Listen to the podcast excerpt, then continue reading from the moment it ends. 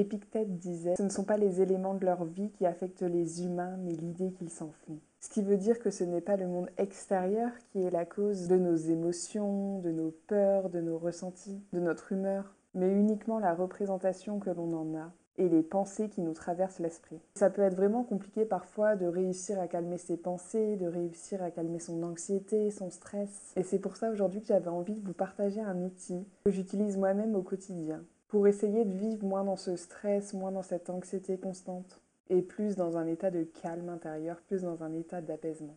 Je bois une gorgée, je vous explique. Cet outil, il a été créé par Aaron Beck. Et cet outil, il est donc beaucoup utilisé dans la thérapie cognitive et comportementale.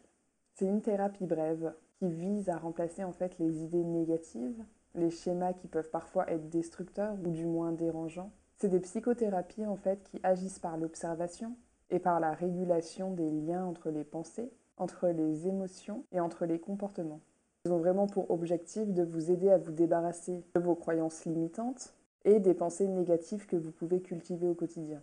Et donc le tableau de Beck, moi c'est une des choses que j'essaye de faire régulièrement dans la semaine pour revenir sur certaines pensées automatiques et qui peuvent encore parfois me trotter dans la tête. Et cet outil il est intéressant parce que c'est ça qui nous permet de revenir sur cette pensée automatique qui nous a contrariés pour qu'on puisse travailler dessus. Et pour y voir plus clair et pour éviter qu'on reste dessus bien trop longtemps, travailler avec cet outil c'est devenu primordial.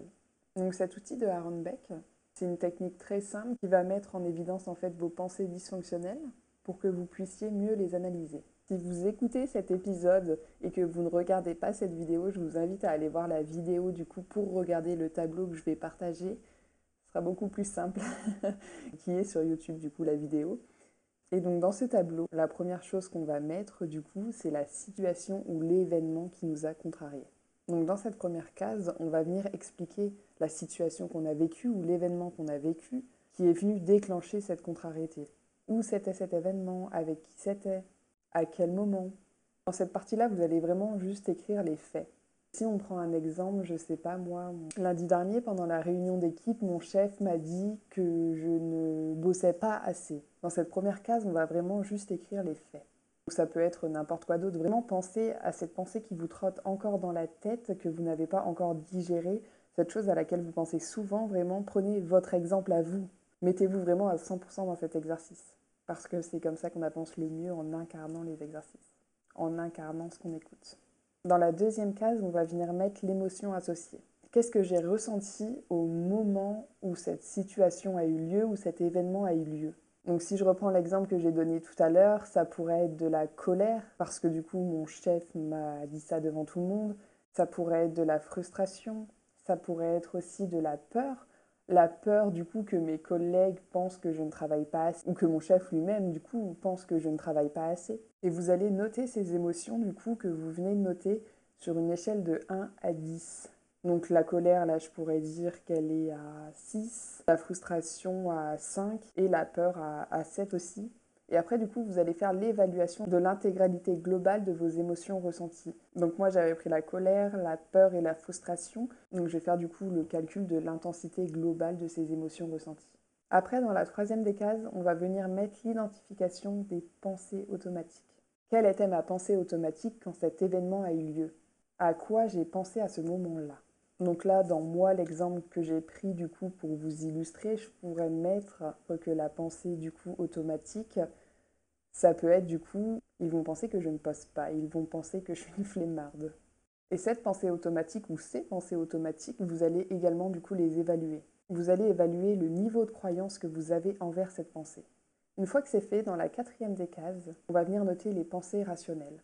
Si on prend un peu de distance par rapport à cet événement, qu'on observe cette situation de loin, qu'on observe cette situation sous un autre angle, sans du coup laisser nos émotions nous déborder, qu'est-ce que vous pourriez du coup avoir comme pensée rationnelle? Donc moi là du coup dans mon exemple, ça pourrait très bien être « Mon chef et mes collègues savent qu'habituellement je travaille bien, qu'habituellement je fais bien mon travail, qu'ils m'ont même parfois déjà félicité pour ça ». Et noter ces pensées rationnelles, ça va vraiment permettre de prendre une certaine distance face à ces émotions qu'on a pu ressentir. Et qui peuvent parfois encore nous bloquer aujourd'hui. Et c'est pareil du coup cette pensée rationnelle là, et vous allez du coup aussi noter ce niveau de croyance que vous avez envers cette pensée. Et donc la cinquième des cases et la dernière des cases, c'est le résultat. Donc après avoir inscrit vos pensées automatiques et vos pensées rationnelles, par rapport à l'événement que vous avez vécu, par rapport à la situation que vous avez vécue, du coup maintenant vous pouvez réévaluer vos émotions ressenties. Et également du coup aussi l'intensité globale des émotions que vous avez ressenties.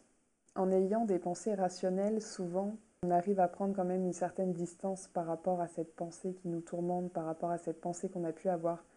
Et ce qui est bien quand on utilise cet outil régulièrement, c'est qu'à force de bosser dessus, qu'à force de bosser sur nos émotions, ça nous permet déjà d'apprendre à mieux nous connaître.